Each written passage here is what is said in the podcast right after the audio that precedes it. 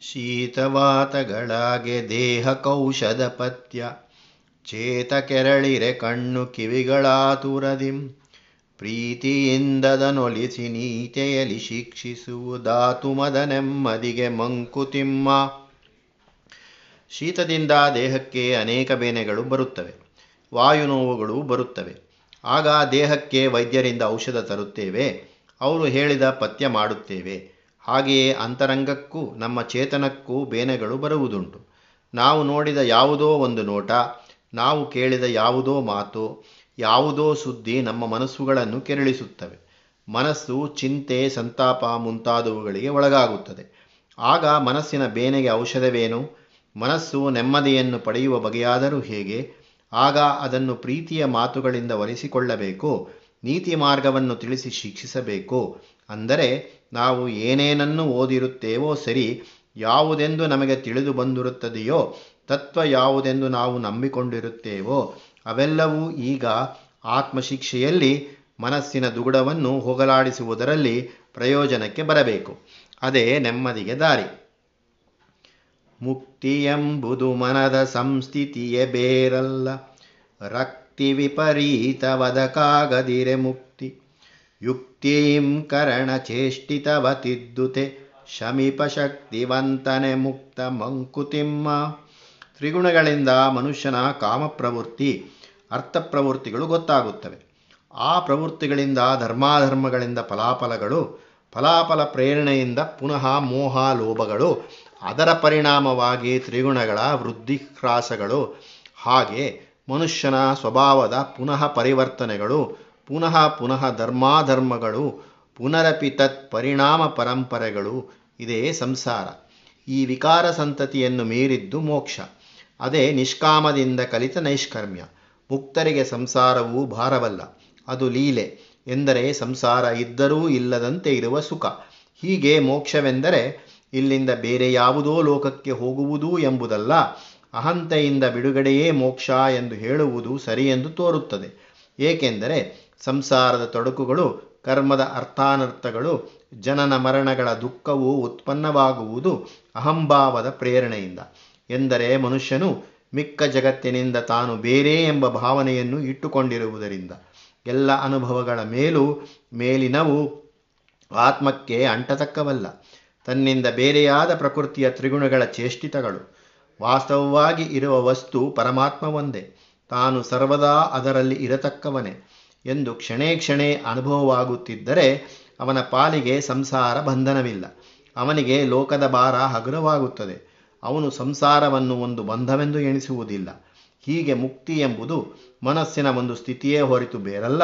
ಲೋಕದ ವಿಚಾರದಲ್ಲಿ ಅತೀವವಾದ ಆಸಕ್ತಿ ಇಲ್ಲದಿದ್ದರೆ ಅಥವಾ ಲೋಕದ ವಿಚಾರವಾದ ಆಸಕ್ತಿ ನಿರಾಶೆಯನ್ನು ತರದಿದ್ದರೆ ಅದೇ ಮುಕ್ತಿ. ಇದಕ್ಕೆ ಇಂದ್ರಿಯಗಳು ಮಾಡುವ ಚೇಷ್ಟೆಯನ್ನು ತಿದ್ದುತ್ತಾ ಇಂದ್ರಿಯಗಳನ್ನು ಯುಕ್ತಿಯಿಂದ ಹತೋಟಿಯಲ್ಲಿ ಯಾರು ಇಟ್ಟುಕೊಳ್ಳುತ್ತಾನೋ ಅವನೇ ಮುಕ್ತ. ತರಿದು ಬಿಡು, ತೊರೆದು ಬಿಡು, ತೊಡೆದು ಬಿಡು ನೆನಹಿಂದ. ಕರಕರೆಯ ಬೇರುಗಳ ಮನದ ಗಂಟುಗಳ. ಉರಕೆ ಸೊಗಸೆನಿಸಿದ ಪ್ರೀತಿಹಾರ ಮೊರ್ಮೆ. ಉರುಳಪ್ಪುದಾತ್ಮಕ್ಕೆ ಮಂಕುತಿಮ್ಮ. ಇದಕ್ಕೆ ಮನಸ್ಸಿನ ಸಿದ್ಧತೆಯೇ ಅಗತ್ಯ. ಮನಸ್ಸಿನಲ್ಲಿ ಆಗುವ ಮುಜಗರಗಳ ಬೇರುಗಳನ್ನು ಕತ್ತರಿಸಿ ಹಾಕಬೇಕು. ನೆನಪಿನಿಂದ ಮನಸ್ಸಿನಲ್ಲಿ ಇರುವ ಗಂಟುಗಳನ್ನು ನೀಗಬೇಕು. ಈ ಗಂಟುಗಳು ಮುಜುಗರಗಳು ಉಂಟಾಗುವುದು ಅಹಂತೆಯ ಕಾರಣದಿಂದ. ಇದೆಲ್ಲವೂ ಬ್ರಹ್ಮವಸ್ತುವಿಗೆ ಸೇರಿದ್ದು ಎಂಬ ಭಾವನೆ ಬಂದಾಗ ಮನಸ್ಸು ಸರಿಗೊಳ್ಳುತ್ತದೆ. ನಮ್ಮ ಹೃದಯಕ್ಕೆ ಸೊಗಸಾದದ್ದು ಎಂದು ತೋರುವುದರ ವಿಚಾರದಲ್ಲಿ ಪ್ರೀತಿ ಉಕ್ಕುವುದು ಸಹಜವೇ. ಆ ಪ್ರೀತಿ ನಮ್ಮನ್ನು ಸಂಪೂರ್ಣವಾಗಿ ಆವರಿಸಿಕೊಂಡು ನಮ್ಮ ಇತರ ಕರ್ತವ್ಯಗಳಿಂದ ವಿಮುಖಗೊಳಿಸಿ ನಮ್ಮ ಆತ್ಮಕ್ಕೆ ನೇಣುಹಗ್ಗವೇ ಆಗಬಹುದು. ಜಗವನ್ನೇ ಮುದ್ದಿಸದೇಕೆಂದು ಕೊರಗದಿರು. ಮಗುವು ನಿಂಪೆತ್ತರ್ಗೆ ಲೋಕಕ್ಕೆ ಸ್ಪರ್ಧಿ. ಹೆಗಲ ಹೊರೆ ಹುಟ್ಟಿದರ್ಗೆಲ್ಲ ಮಿರುತಿರೆ. ನಿನ್ನರಗಳೆಗಾರಿಗೆ ಬಿಡುವು ಮಂಕುತಿಮ್ಮ ನನ್ನ ಜೊತೆಯ ಜನ ನನ್ನ ಸಾಮರ್ಥ್ಯವನ್ನು, ನನ್ನ ವಿದ್ಯೆಯನ್ನು, ನನ್ನ ಕೌಶಲವನ್ನು, ನನ್ನ ಒಳ್ಳೆಯತನವನ್ನು ನನ್ನ ದಾನ ಪ್ರವೃತ್ತಿಯನ್ನು ಇನ್ನು ಏನೇನೋ ಕಲ್ಯಾಣ ಗುಣಗಳನ್ನು ಗುರುತಿಸಿ ಮೆಚ್ಚಿ ಹೊಗಳುವುದಿಲ್ಲವಲ್ಲ? ನನಗೆ ಮೇಲಿನವರು ಇದೆಲ್ಲವನ್ನು ಗುರುತಿಸಿ ಬಿರುದು ಭಾವನೆಗಳಿಂದ ಕೊಡಲಿಲ್ಲವಲ್ಲ? ಎಂದು ಕೊರಗುವುದು ಸಾಮಾನ್ಯ. ತಿಮ್ಮಗುರು ಹೇಳುತ್ತಾರೆ, ಹೆತ್ತವರಿಗೆ ಕೋಡ್ಗ ಮುದ್ದು ಎಂಬಂತೆ ನೀನು ನಿನ್ನನ್ನು ಹೆತ್ತವರಿಗೆ ಮಗು, ಅವರು ನಿನ್ನನ್ನು ಮುದ್ದಿಸಿ ಕೊಂಡಾಡುವುದು ಸರಿಯೇ. ಪ್ರತಿಯೊಬ್ಬ ಮಗುವೂ ತನ್ನ ಹೆತ್ತವರಿಂದ ಮುದ್ದಿಸಲ್ಪಡುತ್ತದೆ. ಆದರೆ ಲೋಕದಲ್ಲಿ ಇಂಥ ಮಕ್ಕಳು ಎಲ್ಲರಿಗೂ ಇರುವುದರಿಂದ ಅಲ್ಲಿ ಇಂಥ ಮಕ್ಕಳ ಪೈಪೋಟಿ ಸ್ಪರ್ಧೆ ನಡೆಯುತ್ತಿರುತ್ತದೆ. ಎಲ್ಲರಿಗೂ ಅವರವರು ಹೊರಬೇಕಾದ ಭಾರವೇ ಹೆಚ್ಚಾಗಿರುವಾಗ ನಿನ್ನನ್ನು ಮುದ್ದಿಸಲು ಯಾರಿಗೆ ಬಿಡುವಿರುತ್ತದೆ? ನಿನ್ನ ರಗಳೆ ಯಾರಿಗೆ ಬೇಕು? ನನ್ನನ್ನು ಲೋಕ ಮೆಚ್ಚಿ ಗೌರವಿಸಲಿಲ್ಲ ಎಂದು ಹೇಳುವುದು ಅಹಂತಿಯೇ ಒಂದು ಅವತಾರ. ರಾಗಿ ಮುದ್ದೆಯ ನುಂಗಿ ನಲಿದು ಬಾಳ್ವ ತಂಗೆ ಕಾಗೆ ಕದ್ದುಣ್ಣುವ ಭಕ್ಷ್ಯವ ಕಂಡು ಕರುವೆ. ನೀಗುವುದು ಹಸಿವೆನ್, ಉಣಿಸೆಂತಪ್ಪುದಾದೊಡಂ. ಭಾಗಿಸದಿರು ಆತ್ಮವನು ಮಂಕುತಿಮ್ಮ. ರಾಗಿ ಮುದ್ದೆಯನ್ನು ಸಂತೋಷದಿಂದ ತಿಂದು ಬಾಳುತ್ತಿರುವವನು ಕಾಗೆ ಭಕ್ಷ್ಯವನ್ನು ಕದ್ದು ತಿನ್ನುವುದನ್ನು ಕಂಡು ಹೊತ್ತೆ ಕಿಚ್ಚುಪಡುತ್ತಾನೆಯೇ? ಆಹಾರವು ಎಂಥದ್ದು ಆದರೆ ಆಗಲಿ, ಅದು ಹಸಿವನ್ನು ನೀಗುತ್ತದೆ. ಕಾಗೆ ತಿನ್ನುವುದು ಭಕ್ಷ್ಯವಾದರೂ ಅದು ಕದ್ದು ತಂದದ್ದು, ರಾಗಿ ಮುದ್ದೆ ಅವನು ದುಡಿದು ತಂದದ್ದು, ಭಕ್ಷ್ಯಕ್ಕೋಸ್ಕರವಾಗಿ ನೀನು ನಿನ್ನ ಆತ್ಮವನ್ನು ದೀನವನ್ನಾಗಿ ಮಾಡಿಕೊಳ್ಳಬೇಡ. ರಾಗಿ ಮುದ್ದೆಯಾದರೂ ತಲೆ ಎತ್ತಿಕೊಂಡು ಸಂತೋಷದಿಂದ ತಿನ್ನಬೇಕೇ ಹೊರತು ಆತ್ಮವನ್ನು ಸಂಕೋಚಪಡಿಸಿಕೊಳ್ಳಬಾರದು. ಮೌನದಿಂದಂಬಲಿಯ ನುಂಡು ತಣಿಯುವ ಮಾನಿ ಶ್ವಾನಣುಣು ವೆಂಜಲೊಗರಕೆ ಕರುಬುವನೆ ಜ್ಞಾನಿ ನಡೆವೆಂ ವಿಷಯ ತರತಮ ವಿವೇಕದಲ್ಲಿ ಮಾಣು ನೀಂ ತಳ್ಳಣವ ಮಂಕುತಿಮ್ಮ. ತನ್ನ ಕಾಲ ಮೇಲೆ ತಾನು ನಿಲ್ಲುವ ಗುಣವುಳ್ಳ ಮಾನವಂತನು ತಾನು ಸಂಪಾದಿಸಿದ ಅಂಬಲಿಯನ್ನು ಮೌನದಿಂದ ಕುಡಿದು ತೃಪ್ತಿಪಡುತ್ತಾನೆ. ಅವನು ಯಾವುದೋ ಛತ್ರದ ಬಳಿಯೋ, ಇನ್ನೆಲ್ಲೋ ಬಿಸಾಡಿದ ಎಂಜಲೆಲೆಯ ಅನ್ನವನ್ನು ತಿನ್ನುವ ನಾಯಿಯನ್ನು ಕಂಡು ಅಸೂಯೆ ಪಡುತ್ತಾನೋ ಅದು ಎಷ್ಟಾದರೂ ಎಂಜಲು ತಾನು ಸಂಪಾದಿಸಿದ್ದಲ್ಲ, ಅದು ತೃಪ್ತಿಯನ್ನೂ ತರಲಾರದು. ಜ್ಞಾನಿಯಾದವನು ಮನಸ್ಸಿನಲ್ಲಿ ಈ ವಿಚಾರಕ್ಕೆ ತಲ್ಲಣಗೊಳ್ಳದೆ ಯಾವುದು ಹೆಚ್ಚು, ಯಾವುದು ಕಡಿಮೆ ಎಂಬ ತಾರತಮ್ಯ ವಿವೇಕದಿಂದ ನಡೆದುಕೊಳ್ಳುತ್ತಾನೆ. ಈ ಮೇಲಿನ ಎರಡು ಪಂದ್ಯ, ಪದ್ಯಗಳನ್ನು ಓದಿದಾಗ ಡಿ ವಿ ಜಿಯವರು ತಮ್ಮ ಮನಸ್ಸನ್ನು ಹೇಗೆ ಒಂದು ಹದಕ್ಕೆ ತಂದುಕೊಂಡಿದ್ದರು ಎಂಬುದು ಅವರ ಜೀವನದ ಒಂದು ಘಟನೆಯಿಂದ ವಿಷದಪಡುತ್ತದೆ. ಕರ್ನಾಟಕ ಸರ್ಕಾರದವರು ಸರ್ಕಾರದವರು ಡಿ ವಿ ಜಿಯವರಿಗೆ ಐನೂರು ರೂಪಾಯಿಗಳ ಮಾಸಾಶನವನ್ನು ಕೊಡಬೇಕೆಂದು ತೀರ್ಮಾನಿಸಿದ ಸುದ್ದಿ ವೃತ್ತಿಪತ್ರಿಕೆಗಳಲ್ಲಿ ಮರುದಿನ ಪ್ರಕಟಗೊಂಡಿತು. ಅದನ್ನು ನೋಡಿದ ಡಿ ವಿ ಜಿಯವರು ಸರ್ಕಾರದ ಮುಖ್ಯ ಕಾರ್ಯದರ್ಶಿಗಳವರಿಗೆ ಒಂದು ಪತ್ರ ಬರೆದು, ಸರ್ಕಾರವು ಇಂಥ ಕಾರ್ಯಗಳಿಗೆ ಹಣ ವ್ಯಯ ಮಾಡಬಾರದೆಂದು ಅನೇಕ ಕಾರಣಗಳನ್ನು ಕೊಟ್ಟು ಮಾಸಾಶನವನ್ನು ತೆಗೆದುಕೊಳ್ಳಲು ನಿರಾಕರಿಸಿದರು. ರಾಗಿ ಮುದ್ದೆಯನ್ನು, ಅಂಬಲಿಯನ್ನು ತಿಂದುಕೊಂಡು ಈ ಎಂಬತ್ತು ವರ್ಷಗಳು ಬದುಕಿ ಬಂದಿದ್ದೇನೆ. ಈಗ ಇವರಿಂದ ನಾನು ಹಣ ಏಕೆ ತೆಗೆದುಕೊಳ್ಳಬೇಕು ಎಂದು ಹೇಳಿ ಅವರು ಆತ್ಮವನ್ನು ಭಾಗಿಸಲಿಲ್ಲ ಹೀಗೆ ಈ ಮನೋಭಾವ ಇರುವವರಿಗೆ ಮನಸ್ಸು ತಲ್ಲಣಗೊಳ್ಳುವುದಿಲ್ಲ.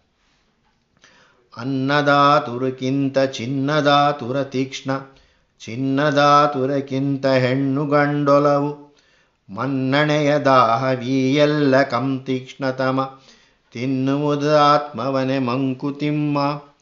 ಮನುಷ್ಯನ ಆಸೆಯ ತೀಕ್ಷ್ಣತೆ ಒಂದಕ್ಕಿಂತ ಒಂದು ಹೇಗೆ ಹೆಚ್ಚುತ್ತಾ ಹೋಗುತ್ತದೆ ಎಂಬುದನ್ನು ತಿಮ್ಮಗುರು ಇಲ್ಲಿ ಸೊಗಸಾಗಿ ವರ್ಣಿಸಿದ್ದಾರೆ. ಜೀವಿಸಿರುವುದಕ್ಕಾಗಿ ಅನ್ನಬೇಕು.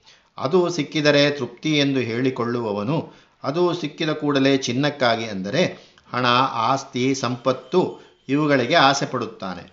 ಹೀಗೆ ಚಿನ್ನಕ್ಕೋಸ್ಕರ ಆಸೆ ಅನ್ನದಾತುರಕ್ಕಿಂತ ತೀಕ್ಷ್ಣ. ಚಿನ್ನ ಸಿಕ್ಕಿತು ಎಂದರೆ ಗಂಡಸಾದವನು ಹೆಣ್ಣಿನ ಪ್ರೀತಿಗೆ ಆಸೆ ಪಡುತ್ತಾನೆ. ಅದು ಚಿನ್ನದ ಆತುರಕ್ಕಿಂತ ತೀಕ್ಷ್ಣವಾದದ್ದು. ಇಂದ್ರನ ರಾವಣನ ಕಥೆಗಳೇ ಇದಕ್ಕೆ ನಿದರ್ಶನ ಅನ್ನ, ಚಿನ್ನ, ಒಲವು ಇಷ್ಟು ಮಾತ್ರ ಮನುಷ್ಯನಿಗೆ ಸಾಕಾಗುವುದಿಲ್ಲ. ಅವನಿಗೆ ಮಣ್ಣನೆ ಬೇಕು. ಲೋಕ ತನ್ನನ್ನು ಹೊಗಳಬೇಕು. ಇದು ಮಿಕ್ಕೆಲ್ಲದಕ್ಕಿಂತಲೂ ತೀಕ್ಷ್ಣವಾದ ಒಂದು ಆಸೆ. ಇದು ಒಂದು ಬಗೆಯ ದಾಹ. ಈ ಮಣ್ಣನೆಯ ದಾಹ ಅಡಗಿಸಲು ಮನುಷ್ಯ ಏನು ಮಾಡಲು ಹೇಸುವುದಿಲ್ಲ. ಅದು ಅವನನ್ನು ನಾಶ ಮಾಡಿಬಿಡುತ್ತದೆ. ಇದು ಅಹಂತೆಯ ಒಂದು ವಿಕಾರವಾದ ರೂಪ. ಇಂದಿನ ರಾಜಕೀಯ ಸಂದರ್ಭದಲ್ಲಿ ಇದು ಚೆನ್ನಾಗಿ ಮನದಟ್ಟಾಗುತ್ತದೆ. ಮನೆಯೊಳೋ ಮಠದಳೋ, ಸಭೆಯೊಳೋ, ಸಂತೆಯೊಳೋ, ಕೊನೆಗೆ ಕಾಡಲೋ, ಮಸಾಣದೊಳೋ ಮತ್ತೆಲ್ಲೋ. ಗಣನೆಗೇರಲಿಕೆಂದು ಜನತಪಿಸಿ ತೊಳಲುವುದು ನೆನೆಯದಾತ್ಮವ ಸುಖವ ಮಂಕುತಿಮ್ಮ. ಘಟಂ ಭಿಂದ್ಯಾತ್, ಪಟಂ ಛಿಂದ್ಯಾತ್, ಕುರ್ಯಾದ್ವಾ ಗಾರ್ಧಭಸ್ವರಂ ಏನಕೇನ ಪ್ರಕಾರೇಣ ಪ್ರಸಿದ್ಧ ಪುರುಷೋಭವ. ಮಡಿಕೆಯನ್ನು ಒಡೆ, ಬಟ್ಟೆಯನ್ನು ಹರಿ, ಅಥವಾ ಕತ್ತೆಯಂತೆ ಕಿರಿಚು, ಯಾವುದೋ ಒಂದು ವಿಧದಲ್ಲಿ ಪ್ರಸಿದ್ಧ ಪುರುಷನಾಗು ಎಂದು ಒಂದು ಸುಭಾಷಿತ ಹೇಳುತ್ತದೆ. ನಾನು ಮುಂದೆ ಬರಬೇಕು, ಪ್ರಸಿದ್ಧನಾಗಬೇಕು, ಜನರ ಗಣನೆಗೆ ಸಿಕ್ಕಬೇಕು ಎಂದು ಪ್ರತಿಯೊಬ್ಬನೂ ತೊಳಲುತ್ತಾನೆ. ಮನೆಯಲ್ಲಿಯೋ, ಮಠದಲ್ಲಿಯೋ, ಸಭೆಯಲ್ಲಿಯೋ, ಸಂತೆಯಲ್ಲಿಯೋ ಎಲ್ಲಾದರೂ ಸರಿ ತನ್ನನ್ನು ಜನ ಗೌರವಿಸಬೇಕು. ಇಲ್ಲಿ ಆಗದಿದ್ದರೆ ಕಾಡಿನಲ್ಲಾದರೂ ಸರಿ, ಸ್ಮಶಾನದಲ್ಲಿ ಎಲ್ಲಿಯಾದರೂ ಸರಿ ತಾನು ಮನ್ನಣೆಯನ್ನು ಪಡೆಯಬೇಕು ಎಂಬ ಆಸೆ, ಆತ್ಮವನ್ನೇ ಮರೆಯಿಸುವಂಥ ಆಸೆ. ಅದಕ್ಕೆ ಆತ್ಮಲಾಭದಿಂದ ಆಗುವ ಸುಖದ ಅರಿವಿಲ್ಲದರಿಂದ ಮನ್ನಣೆಯ ದಾಹಕ್ಕೆ ಒಳಗಾಗುತ್ತದೆ. ಹೆಸರು ಹೆಸರೆಂದೆ ನೀಂ ಬಸವಳಿದುವೆ ಕೈಯ, ಕಸದೊಳಗೆ ಕಸವಾಗಿ ಹೋಹನಲೆ ನೀನು, ಮುಸುಕಲೀಧರೆಯ ಮರವೆನ್ನನ್ನೆನ್ನುತ್ತ ಬೇಡು ಮುಸುಕದಿರು ಮಣ್ಣಿನಲೆ ಮಂಕುತಿಮ್ಮ. ನನ್ನ ಹೆಸರು ಪ್ರಖ್ಯಾತವಾಗಬೇಕು, ಪ್ರಸಿದ್ಧಿಗೆ ಬರಬೇಕು, ಎಲ್ಲರೂ ನನ್ನನ್ನು ಹೊಗಳಬೇಕು ಎಂಬ ಆಶಾಪಿಶಾಚಿ ನಿನ್ನನ್ನು ನೀನೇ ಮರೆಯುವಂತೆ ಮಾಡುತ್ತದೆ. ನಿನ್ನ ಕಾಲ ಬಂದಾಗ ಕಸದಲ್ಲಿ ಕಸವಾಗಿ, ಮಣ್ಣಲ್ಲಿ ಮಣ್ಣಾಗಿ, ಅಥವಾ ಬೂದಿಯಾಗಿ ಹೋಗಿ ಬಿಡುವವನಲ್ಲವೇ ನೀನು. ಆಮೇಲೆ ನಿನ್ನನ್ನು ಕೇಳುವವರಾರು, ಬಾಹುಬಲಿಯ ಅಣ್ಣನಾದ ಭರತ ಚಕ್ರವರ್ತಿ ಅನುಭವಿಸಿದ ಭೋಗವಿಲ್ಲ. ಪ್ರಪಂಚವನ್ನೆಲ್ಲವನ್ನೂ ಗೆದ್ದು ಉತ್ತರ ಹಿಮಾಲಯಕ್ಕೆ ಬಂದಾಗ ಅವನಿಗೆ ಅಲ್ಲಿ ತನ್ನ ಪ್ರಶಸ್ತಿಯನ್ನು ಬರೆಸಬೇಕೆಂದು ಆಸೆಯಾಯಿತಂತೆ. ಅಷ್ಟು ಹೇರಳವಾದ ಬಂಡೆಗಳಿದ್ದ ಹಿಮಾಲಯದಲ್ಲೂ ಅವನು ಪ್ರಶಸ್ತಿ ಬರೆಸುವುದಕ್ಕೆ ಒಂದಾದರೂ ಬಂಡೆ ಸಿಕ್ಕಲಿಲ್ಲವಂತೆ. ಏಕೆಂದರೆ ಹಿಂದಿನ ಚಕ್ರವರ್ತಿಗಳ ಪ್ರಶಸ್ತಿಗಳಿಂದ ಎಲ್ಲ ಬಂಡೆಗಳು ತುಂಬಿ ಹೋಗಿದ್ದುವು. ಅದನ್ನು ಕಂಡ ಭರತ ಚಕ್ರವರ್ತಿಗೆ ತನಗಿಂತ ಹಿಂದೆ ಎಷ್ಟು ಜನ ಕೀರ್ತಿ ಪಡೆದಿದ್ದರು ಎಂದು ನೋಡಿ ನಾಚಿಕೆಯಾಯಿತಂತೆ. ಆದರೂ ಅವನ ಆಸೆ ಹೋಗಲಿಲ್ಲ. ಯಾವುದೋ ಒಂದು ಬಂಡೆಯ ಮೇಲುದ್ದನ್ನು ಅಳಿಸಿ ತನ್ನ ಪ್ರಶಸ್ತಿಯನ್ನು ಬರೆಯಿಸಿಬಿಟ್ಟನಂತೆ. ಮುಂದೆ ಮತ್ತೊಬ್ಬ ಬಂದು ಅದನ್ನು ಅಳಿಸಿ ಹಾಕಬಹುದೆಂಬ ವಿವೇಕ ಅವನಿಗೆ ಮೂಡಲಿಲ್ಲ. ಹೀಗೆ ಭರತ ಚಕ್ರವರ್ತಿ ತನ್ನ ಹೆಸರಿಗಾಗಿ ಬಸವಳಿದ ಯಥಾರ್ಥವನ್ನು ತಿಳಿಯಬೇಕೆನ್ನುವವನು ಈ ಧರೆಯ ಮರೆವು ಎನ್ನನ್ಮುಸುಕಲಿ ಎಂದರೆ ಈ ಲೋಕದ ಮರೆವು ನನ್ನ ಪಾಲಿಗೂ ಬರಲಿ, ಅದು ನನ್ನನ್ನು ಸ್ಮರಿಸಿಕೊಳ್ಳುವುದು ಬೇಡ ಎಂದು ಬೇಡಬೇಕಂತೆ. ಕೀರ್ತಿಗೋಸ್ಕರ ನೀನು ಒದ್ದಾಡಬೇಡ, ಮಣ್ಣಿನಲ್ಲಿ ಒಂದಾದ ಮೇಲೆ ಅಲ್ಲಿ ಕೀರ್ತಿಗಾಗಿ ಹಂಬಲಿಸತಕ್ಕದ್ದಲ್ಲ. ಅಕ್ಕಿಯೊಳಗನ್ನವನು ಮೊದಲಾರು ಕಂಡವನು. ಅಕ್ಕರದ ಬರಹಕ್ಕೆ ಮೊದಲಿಗನದಾರು. ಲೆಕ್ಕವಿರಿಸಿಲ್ಲ ಜಗತನ್ನಾದಿ ಬಂಧುಗಳ ಧಕ್ಕುವುದೇ ನಿನಗೆ ಜಸ ಮಂಕುತಿಮ್ಮ. ನಿನಗೆ ಕೀರ್ತಿ ಬರಬೇಕೆಂದಾದರೆ ನೀನು ಮಾಡಿರುವ ಅಂಥ ದೊಡ್ಡ ಕಾರ್ಯವಾದರೂ ಏನು?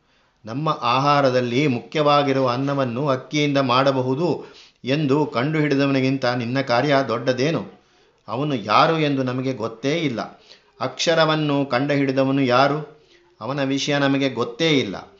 ಹೀಗೆ ನಮ್ಮ ಜೀವನಕ್ಕೆ ಮುಖ್ಯವಾದ ಅಂಶಗಳನ್ನು ಕಂಡುಹಿಡಿದ ಆದಿಬಂಧುಗಳ ಲೆಕ್ಕವನ್ನು ಲೋಕ ಇರಿಸಿಲ್ಲ.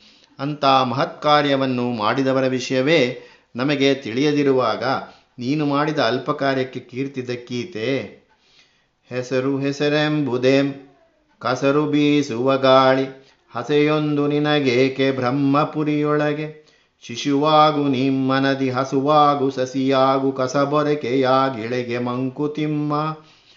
ಇಷ್ಟಕ್ಕೂ ಹೆಸರು ಹೆಸರುವಾಸಿಯಾಗು ಕೀರ್ತಿಶಾಲಿಯಾಗು ಎಂಬುದರ ಅರ್ಥವಾದರೂ ಏನು? ಇನ್ನೊಬ್ಬರ ಉಸಿರಿನಲ್ಲಿ ಬರುವ ಒಂದು ಶಬ್ದ. ಇನ್ನು ಹಣ್ಣಾಗದೇ ಇರುವ ಕಾಯಿ ಯಾವ ವಾಸನೆಯನ್ನು ತಾನೇ ಹೊರಹೊಮ್ಮೀತು? ಹಾಗೆ ಬೇರೆ ಮನುಷ್ಯರ ಉಸಿರಿನ ಮೂಲಕ ಬರುವ ಶಬ್ದವು ಯಾವ ಸ್ವಾರಸ್ಯವನ್ನೂ ಹೊಂದಿರದ ಕೇವಲ ಶಬ್ದ. ಅದು ಅಲ್ಲದೆ ಕೋಟ್ಯಂತರ ಜೀವಿಗಳಿರುವ ಈ ಪ್ರಪಂಚವೆಂಬ ಬ್ರಹ್ಮಪುರಿಯಲ್ಲಿ ನಿನಗೆ ಬೇರೆಯಾದ ಹಸೆಮಣೆ ಆರತಿ ಏತಕ್ಕಾಗಿ ಬೇಕು? ಅದರಿಂದ ತ್ರಿಗುಣಗಳ ಆಟ ಮೇಲ್ಗೈಯಾಗುವುದೇ ಹೊರತು ಜೀವೋನ್ನತಿ ಆಗುವುದಿಲ್ಲ.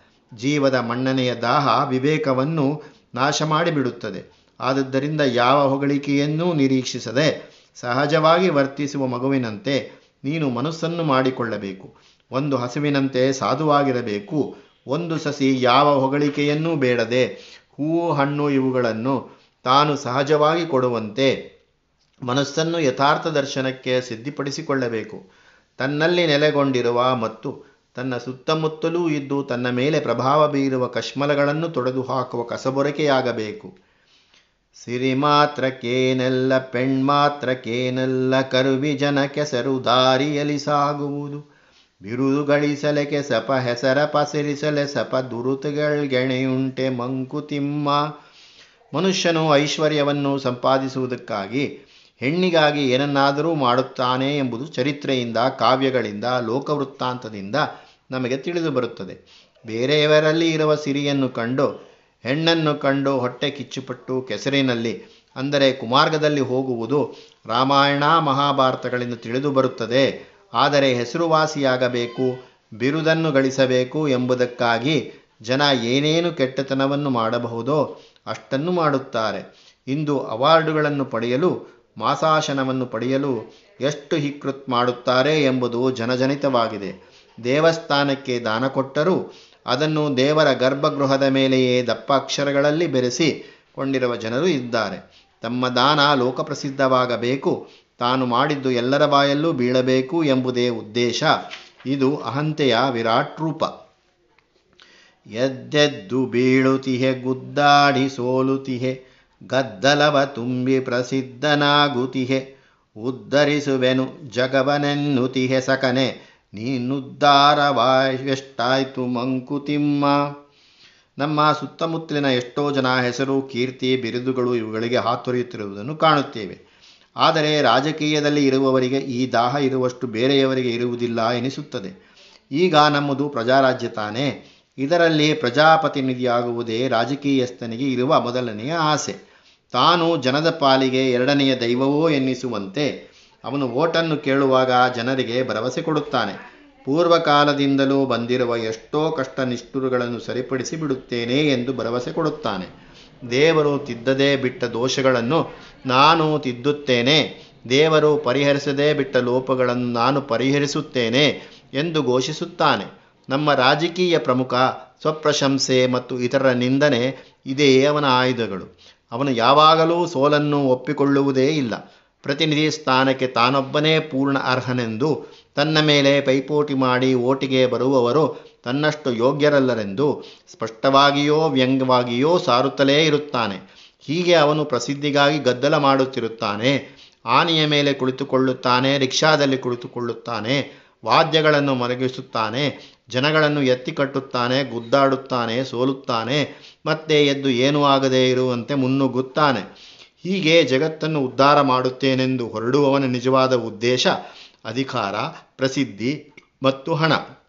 ತಿಮ್ಮಗುರು ಇಂಥವರನ್ನು ಕುರಿತು ಕೇಳುತ್ತಾರೆ, ನಿನ್ನ ಉದ್ಧಾರವೆಷ್ಟಾಯಿತು ಎಂದು. ಪ್ರಜಾರಾಜ್ಯದ ಮೇಲೆ ಇರುವ ಅತ್ಯಂತ ಪ್ರಬಲವಾದ ದೂರು ಪ್ರಜಾ ಸರ್ಕಾರಕ್ಕೆ ಕಾರ್ಯನಿರ್ವಾಹ ಶಕ್ತಿಯು ಸಾಲದೆಂಬುದು.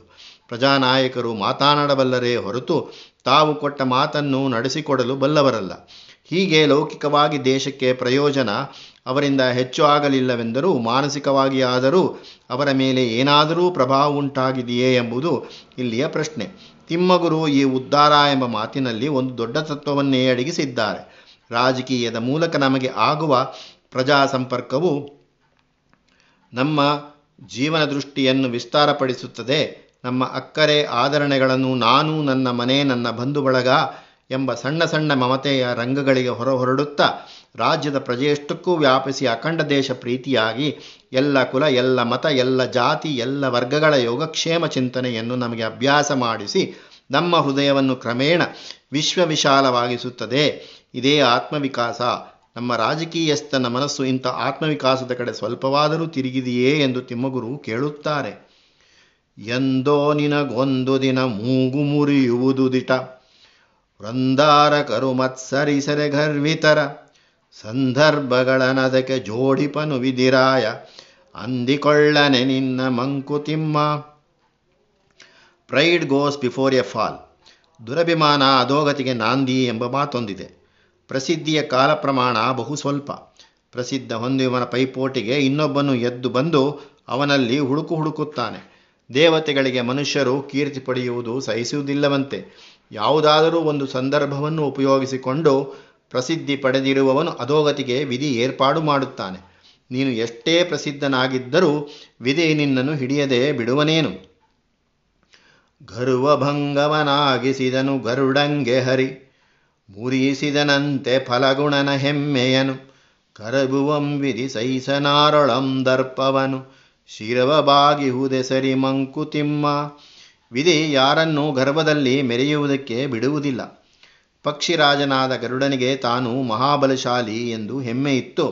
ತನ್ನ ತಾಯಿಯ ದಾಸ್ಯವನ್ನು ಬಿಡಿಸುವುದಕ್ಕಾಗಿ ಅಮೃತವನ್ನು ಸ್ವರ್ಗದಿಂದ ತಂದುಕೊಡುತ್ತೇನೆಂದು ಸರ್ಪಗಳಿಗೆ ಮಾತು ಕೊಟ್ಟು ಮಹಾಪರಾಕ್ರಮದಿಂದ ಸ್ವರ್ಗವನ್ನು ಸೇರಿ ತನ್ನನ್ನು ಎದುರಿಸಿದ ಇಂದ್ರನನ್ನೂ ಕೂಡ ಸೋಲಿಸಿದ. ಆದರೆ ಇಂದ್ರನ ಮೊರೆಯನ್ನು ಕೇಳಿ ವಿಷ್ಣುವೇ ಎದುರಿಗೆ ಬಂದ ಗರುಡ ವಿಷ್ಣುವಿನ ಬೆರಳ ಅಡಿಯಲ್ಲಿ ಸಿಕ್ಕಿಹೋದ. ಅಂದು ಅವನ ಗರ್ವಭಂಗವಾಯಿತು. ಅರ್ಜುನನಿಗೂ ಹೀಗೆಯೇ ಹೆಮ್ಮೆ ಹೊಮ್ಮಿತಂತೆ. ಕುರುಕ್ಷೇತ್ರದಲ್ಲಿ ತಾನು ಮಹಾಪರಾಕ್ರಮವನ್ನು ತೋರಿಸಿದನೆಂದು ಅವನು ಹೆಮ್ಮೆಯನ್ನು ಅಡಗಿಸಲು ಕೃಷ್ಣನು ಅವನನ್ನು ಕುರುಕ್ಷೇತ್ರದ ಒಂದು ಮೂಲೆಗೆ ಕರೆದುಕೊಂಡು ಹೋದ. ಅಲ್ಲಿ ಒಂದು ಹದ್ದು ಕುಳಿತಿದ್ದಿತು. ಅದು ಯಾರೆಂದು ವಿಚಾರಿಸಿದಾಗ ಆ ಹದ್ದು ಹೇಳಿತು, ಈ ದ್ವಾಪರ ಯುಗದಲ್ಲೇನೋ ಕುರುಪಾಂಡವರ ಕಾಳಗ ನಡೆಯುತ್ತದಂತೆ, ಅರ್ಜುನನೆಂಬ ವೀರನು ಅನೇಕರನ್ನು ಕೊಲ್ಲುವನಂತೆ, ರಕ್ತದ ಹೊಳೆಯಲ್ಲಿ ದೇಹದೇಹಗಳೇ ತೇಲಿಕೊಂಡು ಬರುವುದಂತೆ, ತಿಂದು ತೆಗೋಣವೆಂದು ಕಾದು ಕುಳಿತಿದ್ದೇನೆ, ರಕ್ತವೇನೋ ಹರಿದು ಬಂದರೂ ನನ್ನ ಕಾಲು ಕೂಡ ಇನ್ನೂ ನೆನೆದಿಲ್ಲ. ಇನ್ನು ರಕ್ತದ ಹೊಳೆ ಬರುವುದು ಯಾವಾಗ? ದೇಹಗಳು ತೇಲಿ ಬರುವುದು ಯಾವಾಗ? ನಾನು ತಿಂದು ತೇಗುವುದು ಯಾವಾಗ? ಆ ಹದ್ದು ಹೇಳಿದ ಮಾತು ಕೇಳಿ ಅರ್ಜುನನ ಅಹಂ ಇಂಗಿ ಹೋಯಿತು. ವಿಧಿ ಗರ್ವವನ್ನು, ದರ್ಪವನ್ನು ಯಾರಲ್ಲೂ ಸಹಿಸುವುದಿಲ್ಲ. ಅವನಿಗೆ ಅಂಥವರಲ್ಲಿ ಅಸೂಯೆಯಂತೆ. ವಿಧಿ ಗರ್ವಭಂಗಕ್ಕೆ ತಯಾರಾಗಿಯೇ ಇರುತ್ತಾನೆ. ಆದ್ದರಿಂದ ಗರ್ವವನ್ನು ಬಿಟ್ಟು ತಲೆ ತಗ್ಗಿಸಿ ನಡೆಯುವುದೇ ಲೇಸು. ಇಳೆಯಿಂದ ಮೊಳಕೆಯೊಗವೊಂದು ತಮಟೆಗಳಿಲ್ಲ ಫಲಮಾಗವಂದು ತುತ್ತೂರಿದನಿಯಿಲ್ಲ ಬೆಳಕೀವ ಸೂರ್ಯಚಂದ್ರರದೊಂದು ಸದ್ದಿಲ್ಲ. ಹೊಲಿ ನಿನ್ನ ತುಟಿಗಳನ್ನು ಮಂಕುತಿಮ್ಮ, ಇತರರು ನಮ್ಮನ್ನು ಹೊಗಳಿ, ನಾವು ಪ್ರಸಿದ್ಧಿಗೆ ಬರಬೇಕೆಂಬ ಹಂಬಲ ಒಂದು ವಿಧ. ಆದರೆ ನಾವಾಡುವ ಮಾತುಗಳಲ್ಲಿ ಸ್ವಪ್ರಶಂಸೆಯ ಮಾತುಗಳು ಭಾಗವೇ ಹೆಚ್ಚಾಗಿರುತ್ತದೆ ಎಂದರೆ ಉತ್ಪ್ರೇಕ್ಷೆಯಲ್ಲ. ನಾನು ಎಷ್ಟು ಜಾಣತನದಿಂದ ಕೆಲಸ ಮಾಡಿಬಿಟ್ಟೆ, ನಾನು ಇನ್ನೊಬ್ಬನನ್ನು ಹೇಗೆ ಬಾಯಿ ಮುಚ್ಚಿಸಿದೆ, ವ್ಯವಹಾರದಲ್ಲಿ ಹೇಗೆ ಚಾಲಾಕು ತೋರಿಸಿದೆ, ಹೀಗೆ ಏನೇನೋ ವಿಚಾರಗಳಲ್ಲಿ ನಮ್ಮ ಪ್ರತಿಭೆಯನ್ನು ನಾವು ಹೊಗಳಿಕೊಳ್ಳುತ್ತೇವೆ. ಆದರೆ ಜಗತ್ತಿಗೆ ಮಹದುಪಕಾರವನ್ನು ಮಾಡುವ ಕ್ರಿಯೆಗಳು ನಡೆಯುವಾಗ ಯಾವ ಒಂದು ಸದ್ದು ಕೇಳಿ ಬರುವುದೇ ಇಲ್ಲ. ಭೂಮಿಯಲ್ಲಿ ನೆಟ್ಟ ಬೀಜದಿಂದ ಚಿಗುರು ಒಡೆಯುವಾಗ, ಕಾಯಿ ಹಣ್ಣಾಗುವಾಗ ಯಾವ ವಾದ್ಯಕೋಶವೂ ಕೇಳಿ ಬರುವುದಿಲ್ಲ. ಸೂರ್ಯಚಂದ್ರರು ಉದಯಿಸುವಾಗ ಯಾವ ಸದ್ದೂ ಇಲ್ಲ. ಅಂಥದ್ದರಲ್ಲಿ ನಿನ್ನ ಸ್ವಪ್ರಶಂಸೆ ಹಾಸ್ಯಾಸ್ಪದವಾಗಿ ಕಾಣುವುದಿಲ್ಲವೇ? ಆದ್ದರಿಂದ ನಿನ್ನ ತುಟಿಯನ್ನು ಹೊಲಿದುಕೊಂಡು ಮೌನವಾಗಿರುವುದೇ ಸರಿ.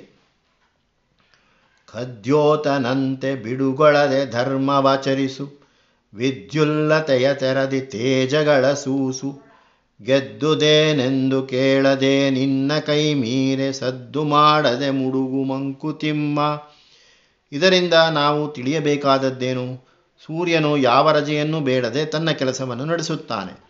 ಹಾಗೆ ನೀನು ಸ್ವಲ್ಪವೂ ಬಿಡುವು ಕೊಡದೆ ಧರ್ಮ ಮಾರ್ಗದಲ್ಲಿ ನಿನ್ನ ಕೆಲಸಗಳನ್ನು ಮಾಡು. ಮಿಂಚು ಯಾವ ಪ್ರತಿಫಲವನ್ನು ಬೇಡದೆ ತನ್ನ ತೇಜಸ್ಸನ್ನು ತೋರುವಂತೆ ನಿನ್ನ ಶಕ್ತಿಗಳನ್ನು, ನಿನ್ನ ವರ್ಚಸ್ಸನ್ನು ಲೋಕದ ಕೆಲಸಗಳಲ್ಲಿ ತೊಡಗಿಸು. ನೀನು ಮಾಡಿದ ಕೆಲಸ ಗೆಲುವನ್ನು ಕಂಡಿತೋ ಇಲ್ಲವೋ ಎಂಬುದರ ವಿಚಾರ ನಿನಗೆ ಬೇಡ. ನಿನಗೆ ಬಂದ ಕೆಲಸ ನಿನ್ನ ಶಕ್ತಿಗೆ ಮೀರಿದ್ದಾದರೆ ಅದಷ್ಟನ್ನು ಮಾಡಿ ಮಿಕ್ಕಿದ್ದನ್ನು ದೈವಕ್ಕೆ ನಮ್ರತೆಯಿಂದ ಬಿಡು.